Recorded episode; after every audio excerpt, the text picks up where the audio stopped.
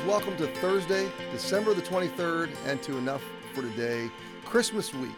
And we've been focusing on not just the baby in the manger, the close up, the, the, the little Christmas. We've been focusing on the big Christmas this week and what God is doing in time and space and what he promises to do through Jesus, who came the first time as a baby in a manger, but the next time he comes, he will come as a conquering king and a reigning forever king.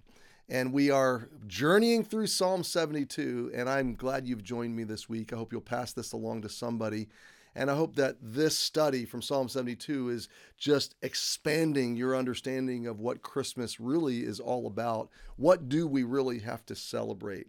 It's easy to look around at our circumstances. It's easy to look at situations on planet Earth, and maybe you're going through particular hardship, and it's almost, it can feel like Christmas is a mockery right? I mean, think about all the COVID and all the stuff that's been happening the last few years in our lives.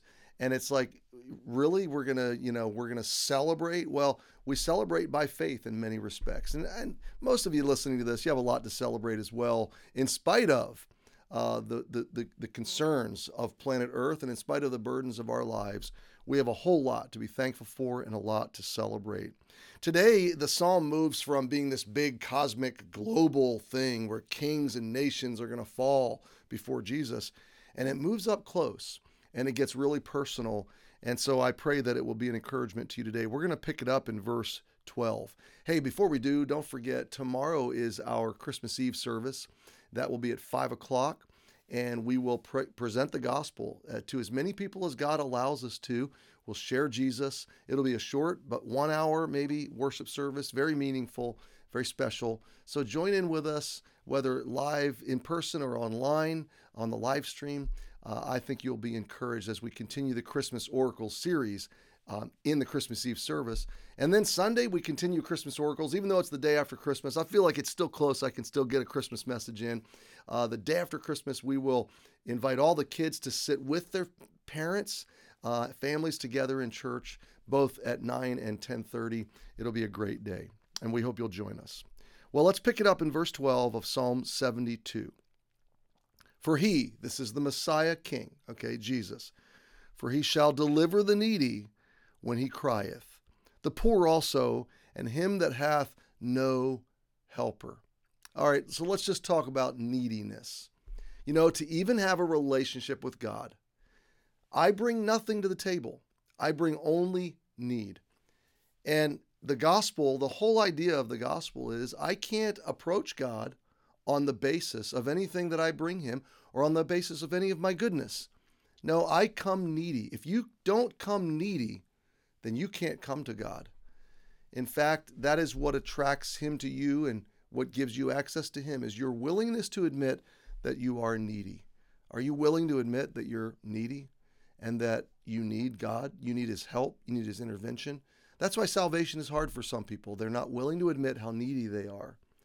But in reality, the longer you walk through this life in dependence on God, the bigger he becomes and the more you the life kind of does its worst to you from time to time, you find out you really are needy. You really are weak.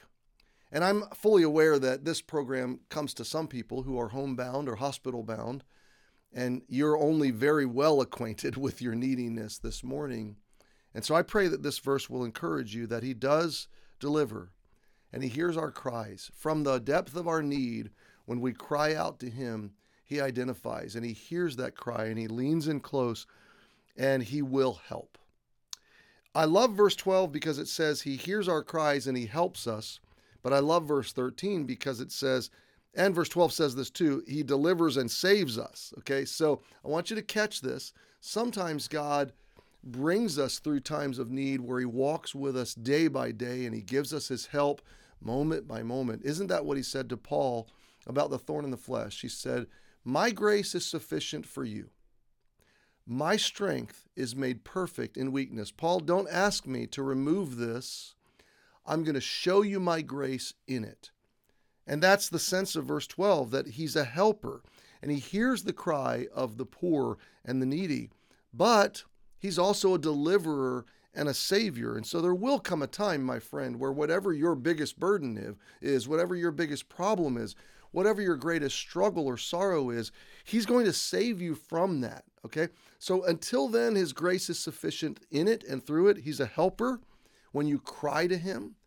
Uh, but one day you can anticipate that He's going to save.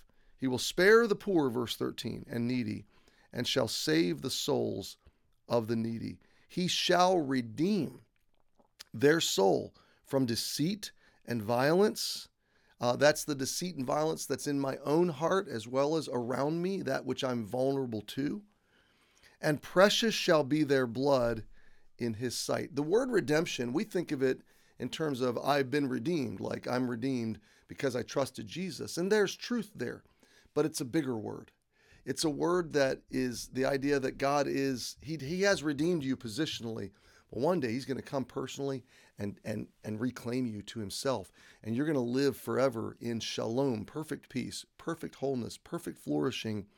And you'll never be needy again. You'll never be hurting or poor again. You'll never need to cry out to Him for help again because you will have been rescued, delivered, you will have been saved. Uh, you will have been redeemed ultimately finally, perfectly. Hebrews, I'm sorry, Ephesians says that we've been sealed by, by his spirit, which is the earnest of our inheritance. It's the down payment. It's the it's the already but not yet, okay? He's the down payment of our inheritance in Christ. But one day uh, there will be the redemption until the redemption of the purchased possession. That's Ephesians 1. That one day we will be redeemed as his purchased people um, and he is and we are precious to him so my friend here's where i want to leave it today uh, that this psalm gets real close and real personal and it, it draws up very close to your need to your pain to your burden to your grief to your sorrow many that are watching and listening to enough for today have someone they've lost this year or in the last couple of years, maybe to COVID or to other things. You, you have a loved one in the hospital. You are in the hospital. You are uh, going through treatments. You're getting a diet. You're waiting for a call from the doctor. Whatever your situation, God knows your need, and He's listening to your cries today, and His grace will be sufficient, and He's going to walk with you through this because His strength is made perfect in weakness. And so don't lose hope. Lean into this day and know that you've got the grace and strength you need to go forward. And one day, our hope will be made real and perfect and comprehensive. And that's what we celebrate at Christmas. All my friends, happy Thursday. Think about these things today, and I'll see you tomorrow.